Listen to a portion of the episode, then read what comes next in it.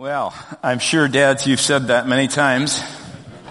Um, I, am excited to talk about Proverbs 9. It's really, this whole wisdom is, is advice of, is this in ancient literature of a father to a son, but it's really to all people.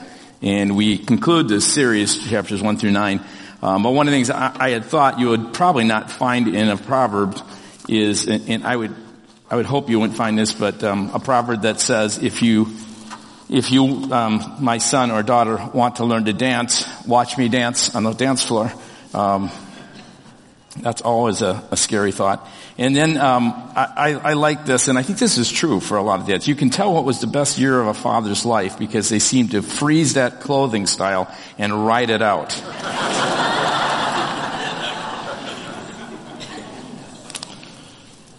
and I and seriously, this is I think a, a prayer that. Uh, I think might be in the hearts of many of us. A father overheard his son pray, Dear God, make me the kind of man my daddy is. And after that night and uh, later that night, the father prayed, Dear God, make me the kind of man my son wants and needs. And uh, I think we, as dads, would all want to pray that. We are uh, celebrating Father's Day, but I do not want to uh, miss the opportunity to also mention another very historic and important day uh, that is being celebrated uh, within uh, specifically our whole nation. Uh, some people uh, are aware of Juneteenth, and you've seen it, I'm sure enough, on the news, and, and some might think um, I realize some might actually think that uh, this is kind of a politically correct kind of holiday, or it's a woke kind of thing, or you could have the idea that you're, you know, in announcing something like this too, that you're um, just kind of virtue signaling or something along that line. Those are kind of the things and labels you hear. But I just want to say, as a church, uh, I am really excited. We this last Saturday were down with our church families that are in Minneapolis and with our um, black uh, church friends, um, helping them. And next week, uh, Rob and and Lisa Compton, who have done much to encourage our relationships with that, they celebrated Juneteenth, Juneteenth yesterday, and um, I, I, know it's a, a federal holiday, uh, but I wanted just to remind us that what's important about this is that all people count, and that slavery is evil. It's a reminder that um, that um, progress, spiritual and societal, takes time. It also reminds me that God's invitation to freedom from sin has been proclaimed, but is still becoming a reality as we spread the good news. Because in this celebration of Juneteenth, the reason it was that was because two years before that, the Emancipation and Proclamation was declared, and then two years later, the last two slaves in Texas were set free. And it reminds me that I uh, want to celebrate everyone's freedom in that sense as we look at um, this holiday. And so I just wanted to mention that and say that um, as well as Father's Day, we celebrate with those who are celebrating in this way as well. I um, want you to notice as we get out of Proverbs 9 and we come to this chapter it changes directions at chapter 10 of Proverbs. It is a list of all the things that you can learn about wisdom and foolishness. It's written not in a proverbial kind of statement. It's written more like a book given and handed to someone believed to be Solomon. And so we come to this point after eight chapters. The ninth chapter in many ways is a summation, an invitation to either choose to be wise or choose to be a fool. And Jesus does a remarkable job. He has just preached his long sermon on the mount, shared his sense of what wisdom is to walk with before God, and calls people to make a choice. And at the very end, he gives this little story that I think sums up chapters one through nine, which shows you that Jesus was a person who really understood the Old Testament. Because this summation of a story that he gives is very much the summation of what we've been reading over these number of weeks as we've been in the series Get Wise. In Matthew chapter 7 verses 24 through 27, he says, Therefore everyone who hears the words of mine and puts them into practice is like a wise person who built their house on the rock. The rains come down, the streams rise, the winds blow. But the house stands. It doesn't fall. The foundation is on a rock. It's secure.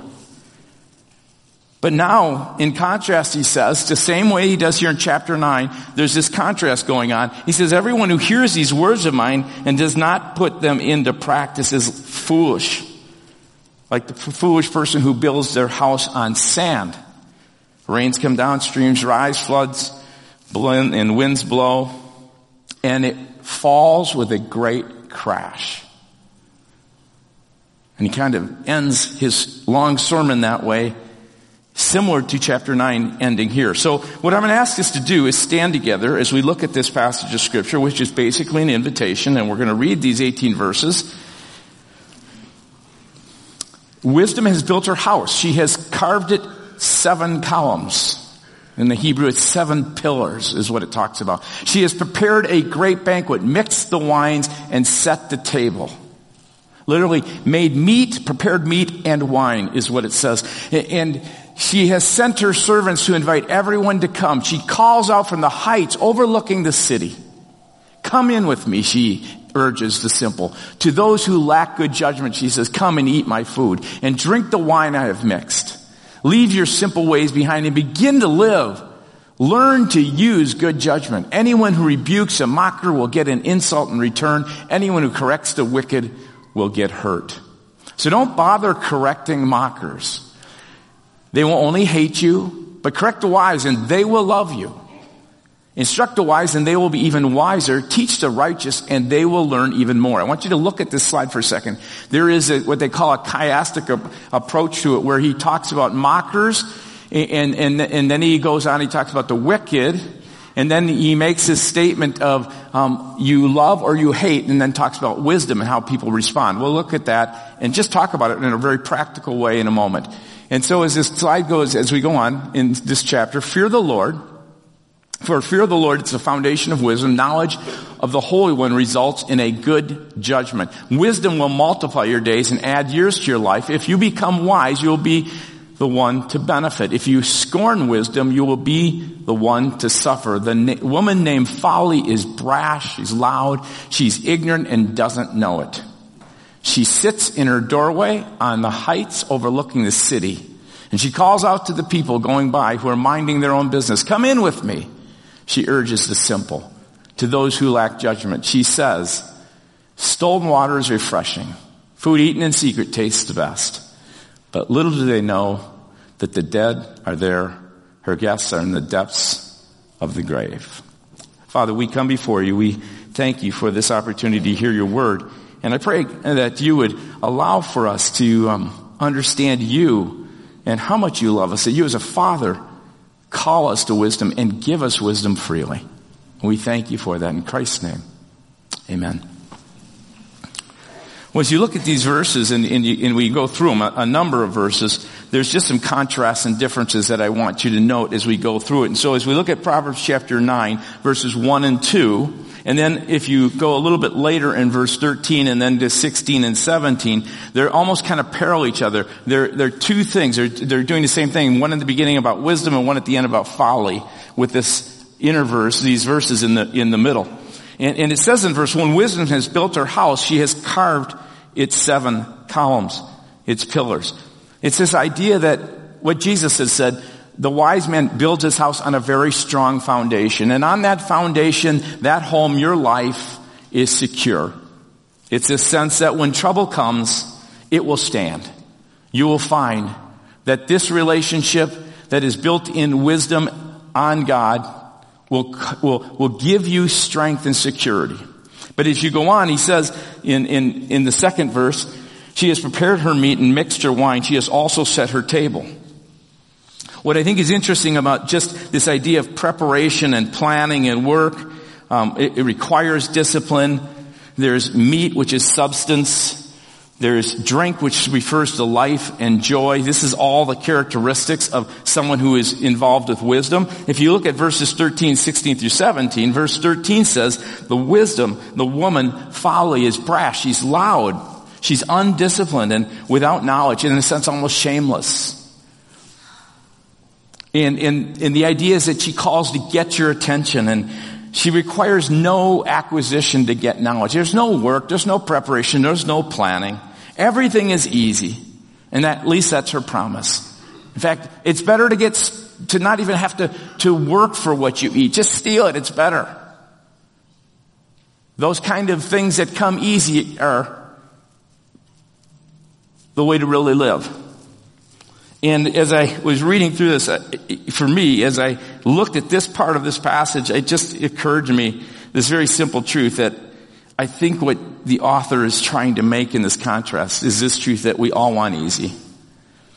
We all want instant. We want five quick tips or, or five steps to weight loss or to breaking bad habits or to being a better parent or building a successful business. We're always looking for what's easy, what's not is difficult, what doesn't require sacrifice. As he goes on in verses 3 through 6 and verses 14 through 17, again, these two contrasts, there's this contrast where wisdom sends out and calls and, and is shouting and, and, and, sending out people who are wise to find those. And then you have the other contrast of the woman who's folly. She sits and she's on a seat. They're both at the high points of the city, so they're both in the same places. But there's this difference. And I, and, and as I looked at this, commentators didn't really give much of an idea around this, but as I just studied and, and, prayed about it a bit more, there were two words that seemed to stand out that is different between the two and the, which, the way they call. And the one is this. Wisdom sends and leaves. She sends out her servants, leave your simple ways, which is, is the call that requires something to do. Where folly sits and calls to those who pass by. Folly sits at the door of her house, let all who are simple come here. Stolen water is sweet, food eaten in secret is delicious. And so here's that basic difference. Wisdom has to search for people who want to be wise because the message of discipline and sacrifice and effort, which does not happen immediately but takes place through decision upon decision upon decision, isn't that exciting and tempting. And so you see this wisdom sending out, finding, looking for people and the word simple is important. It's the idea naive. There's three words in this Proverbs and in Proverbs that they use often. They talk about simple, naive. They talk about the mocker. And then they talk about the one who scorns. There's like a process of moving from this to then being a mocker to one who's scorning. And, and the word fool kind of can cover all those words. It's, it's almost as if, um, it's saying like this. If you want godly character, let's just use godly character if, and its wisdom would be calling out and sending out and saying, if you work hard and every day spend time with God, commit to regularly meet with people and read God's Word, vulnerably share about your life with one another, commit to being a part of a church community, bring your kids and have them involved, over time those choices will yield fruit and wisdom and character. It's the words of Jesus when he says, take up your cross. It involves a cost. He says, count your cost before you decide to follow me or to follow wisdom. And that's kind of the call there. The appeal of folly is just merely this. All, all folly has to appeal to is our pride and our desires. It's pretty simple to respond to that. So folly doesn't have to go out and search for anybody. Folly just sits and on that seat just calls out to those who are passing by and who are close. Now here's the difference that I think is, in, is kind of the crucial difference when you come to this passage of scripture where he's talking about wisdom leads to security and folly will lead to insecurity. The house built on wisdom, the life built on wisdom, when trouble comes, when, when difficulty comes, will stand. The one not will fall. The other idea here is that wisdom is the one that takes preparation, takes works, takes discipline. It's a choice. And God searches out, wisdom searches out looking for people who want to make that choice. Where folly on the other hand, it's easy, it's simple, it doesn't take much, you can just fall into that. Now here's the crucial difference when you come to this part of the passage of scripture. He, he kind of lays out how you can see and understand someone who is choosing folly and someone who is choosing wisdom. He's driving this wisdom and then he ends with folly, but in the middle he gives the characteristics of that person who seeks to choose what it means to be godly. He says, here's the difference. Wisdom listens and grows. Folly defends and fights. And as I said, there's a chiasm, which chiasm just means that it moves like this and then moves back like this. It's kind of this word X. And so what happens, it says, correct a mocker and you'll receive insult. Rebuke the wicked and you'll get abuse. So there's this movement of character from mocker to evil wicked. That's that scorner. And then it says, that one will hate you. And now it turns it and starts moving the other direction. So it's moving down like this, now moving this way. Wisdom will love you. The person who is, you're seeing them grow in wisdom. If you want to kind of do an analysis and an examination of yourself, uh, if you, if you look at how you respond, it will tell you which direction you're moving. Are you moving in this area more to being like a fool? Or are you moving towards wisdom? It says that there's a hatred for any kind of correction. There's a love for any kind of correction. So the last two parts, it says wisdom, the wise, grows wiser. And it teaches the wise, and with that comes learning. So in verses 7 through 9 is that kind of picture. You are either growing, seeking to understand, opening your mind and aligning yourself to God's reality, or you're becoming stagnant, closing your mind to God's word and claiming to know it all. It's on my own, I don't really need his wisdom. Now here's the differences between wisdom that listens and grows and the fool who what I call defends and fights. Those are the two different directions. Wisdom listens and grows and the fool defends and fights. One moves to an openness and understanding of God's reality and applies it. One moves to a place of a closed mind to God's truth and reality and says, I can do this, I know uh, on my own. And so when you look at this, you have to look at these differences between the two. First, what happens when this person who is wise or a fool is corrected. What happens when you come to someone and you say, I need to talk to you. We need to sit down. We need to talk about something that you're doing, some behavior. According to this, the wise person loves you because they want to grow. When you shine the light of correction on something they're doing, they look at it and adjust themselves in their behavior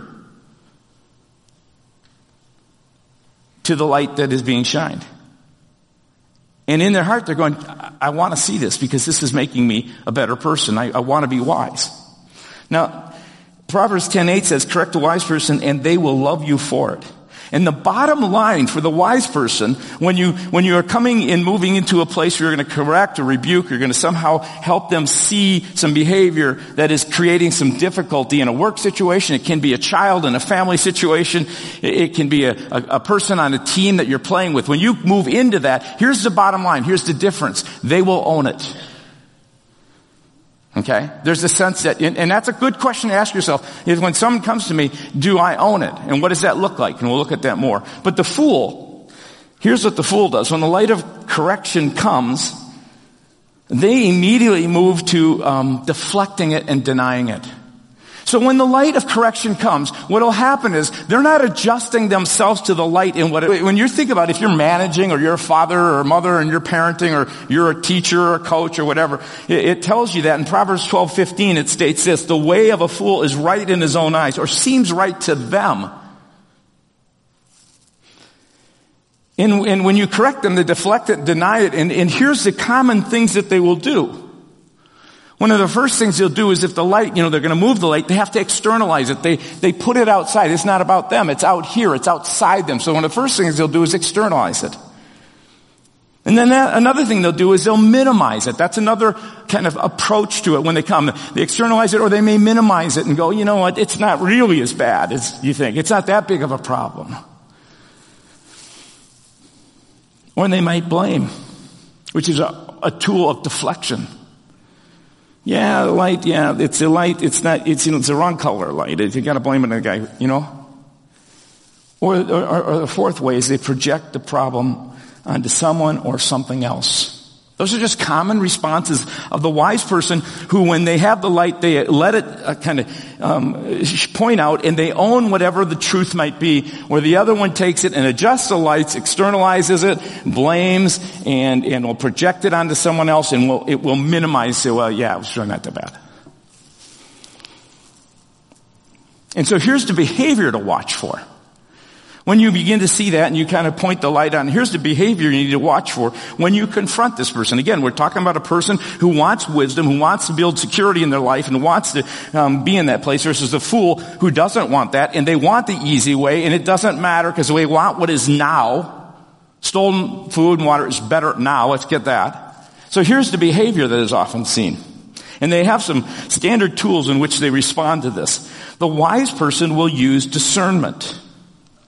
I think it's really important. The light hits and, the wise person doesn't reject your correction and understand the feedback. But here's something too. They use discernment. They don't just let it all come in.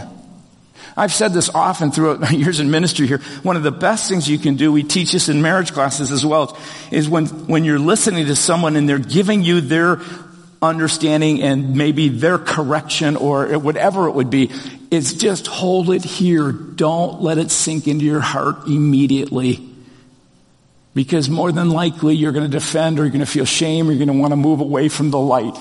What you want to do is take that, hold it here, and I encourage people. Is one of the reasons why I love having a quiet time every morning. I like to go, and people kid me for Joe. I have some of these younger guys that I have been mentoring. They kid me for journaling, but one of the reasons I do it is because I want to look at it and go, what in here, God, is true about this? Because I'm more concerned about being the person you've called me to be because the goal of any person who follows Jesus is to become like Jesus. None of us do it overnight. It takes a, a desiring, humble spirit to do that. And so you get this person who's wise, they'll use discernment. On the other hand, the fool defends. And there's these defensive roles that a fool will go to. I found myself doing it through the years. This has been an area for me of learning how not to defend, but to really listen with humility and allow God to speak with wisdom to um, whatever area of involvement I might be in relationship, whether it be a, in the pastor of a church or on a board or other different things that I've been involved in. What a, a common defensive role is that they often will see you as a persecutor. And the common thoughts that they say to you or they may say to someone else is, um, you just don't understand. I mean, these are the kind of things that come off right away. I mean, they feel persecuted. Like, I'm trying. Why are you persecuting me to try and make me do, um, or, or they'll say, you've never really liked me anyway, have you? Or, I could never measure up to what you expect. Those are common responses that I, that, that are defensive in nature. Or, or they become what I would, would say is the victim. And their typical thoughts and responses is that everybody else gets away with their mistakes and not me. You ever hear that kind of talk? You know, she never notices me or he doesn't give me recognition. I, you know, poor me. I couldn't help it if they, here's a big one, if they only knew the pressure I was under. I'm not denying the pressure, but it becomes kind of a mantra. And not only that, then they'll move to from what I can be the a person persecutor to a victim. And here's another kind of sideways thing that happens. And I see it all the time in the church. People are upset. They feel like they're not getting what they want. And then what they do is they look for sympathizers. They just love to find someone and talk to them and say, they'll look for someone who's just side with them and say, yeah, don't, yeah, oh, I didn't know you felt that way. And those are all things that start to show up. They show up, can happen in families and can happen in business dynamics. It can happen in sports teams. You can see the wisdom of the, of, in, in, the fool in all those things. There's another thing you need to look for, and that's what emotion is going on. For the wise person, there's usually a sense of remorse. And after some remorse, they move to joy and gratefulness. But the fool, on the other hand, will move to self-pity and anxiety or anger. The wise person who moves to remorse is usually after they've looked at it and they've corrected how they may have hurt someone. They're more concerned about the pain or the hurt that they've caused someone than they are about themselves. The fool, on the other hand, is much more concerned not about, you know, they're good at call, calling another person saying, you know, they did all the pain, but when they're confronted and they have to be corrected, one of the very first things they will do is become angry or anxious And in that situation, Um, in, instead of owning it and, and taking it in and, and, and rightfully going, man, it's not about me hiding or defending. It's about what did I do that caused pain in that person and what needs to change in me. And as you look at this passage of scripture, as he comes to this end and he's, he's pointing out the differences between the two, he now, if you think about it, as you go through other passages in Proverbs, if you were to kind of distill this in all these, which I'm seeking to do, is the wise person, you gotta ask yourself, what do you do with that person who is wise, and what do you do with the person who's responding to you as a fool? Okay? Some of you who are really good managers know this and get it. Because knowledge is one piece, wisdom is another piece of it. Knowledge is, it gives you, you have knowledge and you know something. Now wisdom is about how do you apply it. So for instance, if I were to give you an example, um, how many of you would say a tomato is a fruit or a vegetable? What, what, give me some answers here. Fruit. Oh, you guys are good. Yeah, it's scientifically it's defined as a fruit because it actually has um, flowers that blossom into a fruit that have seeds. That's the scientific definition of it. We that's knowledge. We know that. Now, wisdom would say what? Treat it like a vegetable. How many put tomatoes in their fruit salad? Right? Eh, you know, you may do it to be because it's some kooky new thing, but let's face it you, you really, wisdom says you, you put it and you deal with it according to what you know. So as we've kind of outlined these different responses of the wise and the fool person that is found here in, in chapter 9, in, in this idea of one loving and one hating correction and, and, and how they respond to it, here's how you respond to them. With wisdom. So the wise person you resource. You should resource. The difficulty often in these kind of situations, you're parenting, or you're, you're, um, on a sports team, or you're in an office, what you actually do is the old proverb, the, the, the squeaky wheel gets the what? Yeah, they get the oil, they get the resources. And, and what you end up doing so often is you give so much time and attention and energy to the difficulties that you don't necessarily resource with time, attention, money, or the different things that that person needs in order for them to excel and continue to grow. Because right there, you have a person who's willing to own it, who's willing to grow, who's going to move into a place where he himself is not only secure, but actually creates security around others. Anybody? Does this make sense? Anybody? Here's, here's the, here's the thing you do for a fool. You set consequences.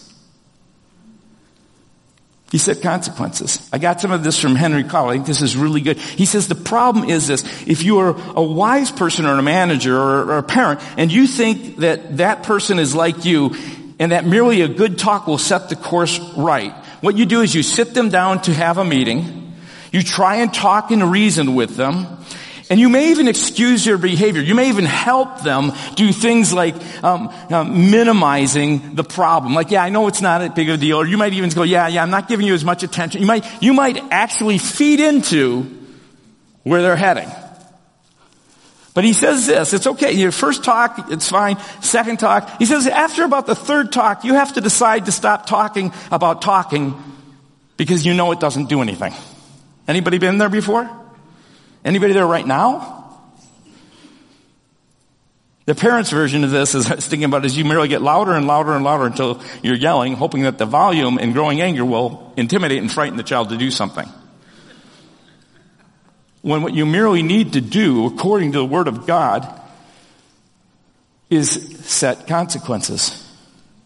At some point, you have to talk about the failed talking. You actually sit down and go, you know, to your son or daughter, you know, we've talked about this now two or three times. Now, at this point, if this should occur again, here's what I'm going to do. And whatever that consequence would be in line with what's happening. Or you do the same with an employee. You sit down with an employee after, you know, two, three times you keep talking, you keep thinking, and you've, you've actually helped them minimize and externalize and all these things. And eventually you just sit down and you go, okay, here's what we need to do if this X, Y, and Z occur, this is what the consequence will be. And then you have to hold to that consequence.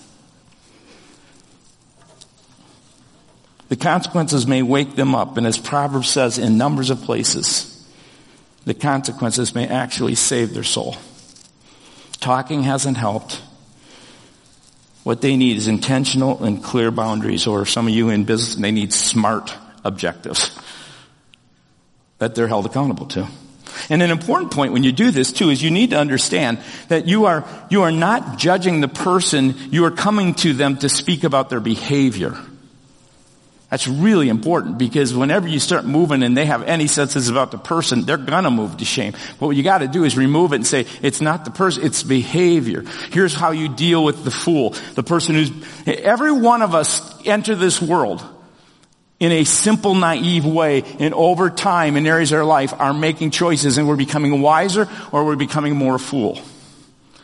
It may be in specific areas, it may be in a general way.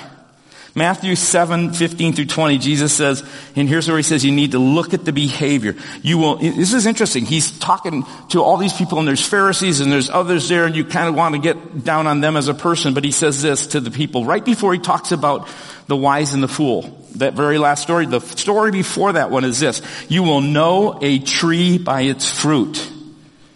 By their fruit slash behavior, you will recognize them. And Jesus is basically saying here, quit listening to their word and start watching their behavior. And you have to remember that when someone isn't owning their issues, when I'm in my home in our family and I'm not owning my issues, the issue begins to become owned by other people, right? When you are in a work situation, what happens is when that person isn't owning their issue, usually the company, the coworkers are the ones who suffer the consequences. When they should be suffering intentionally clear boundaries and consequences. Consequences throughout Proverbs are God's means of bringing change.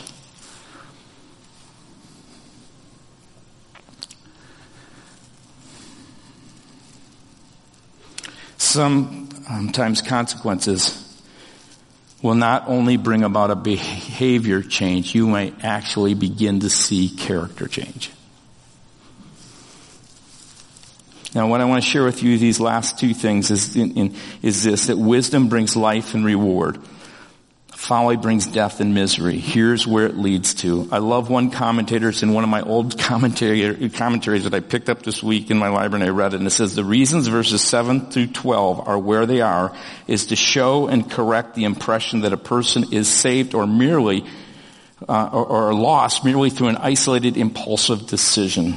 There is an initial decision. There's an initial decision when we accept Christ.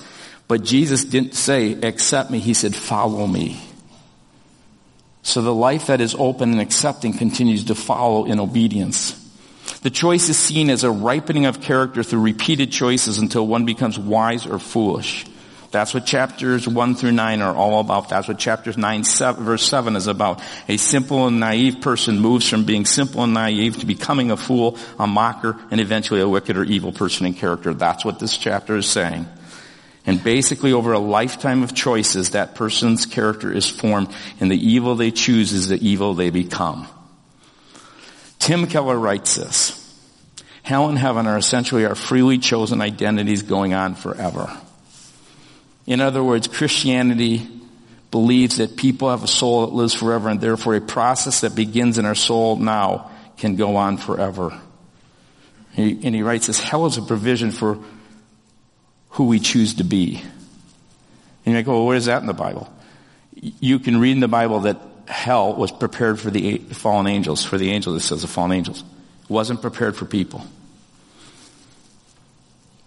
But people, it's just a natural extension of the way we live. People will get out of this life and after this life, the person they become now. C.S. Lewis writes it this way, Christianity asserts that every person will live forever. Now there are many good, a uh, good many things not worth bothering about if I were only going to live 70 years.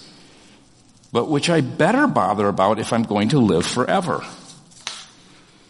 Perhaps my bad temper or jealousy are actually getting worse. So gradually, and it's happening so gradually that the increase in 70 years would, would not be very noticeable.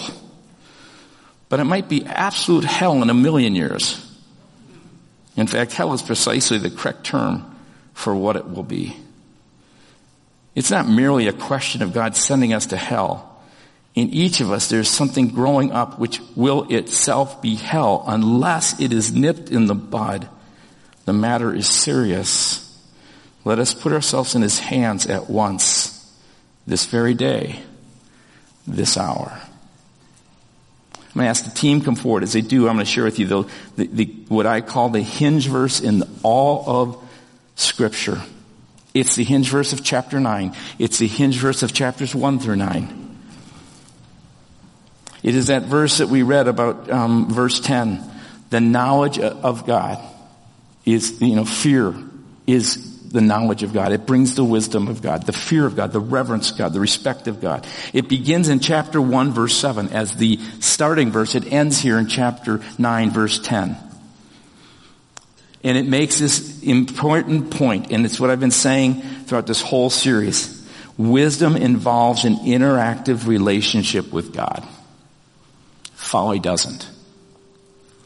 It means at a certain point, right, we've talked about this before, you know best, um, what you interact with. It means at a certain point in your life, you recognize your need of God. You recognize that your sin, which can be in all different foolish ways, will get you in trouble not just for the next 70 years, but for eternity.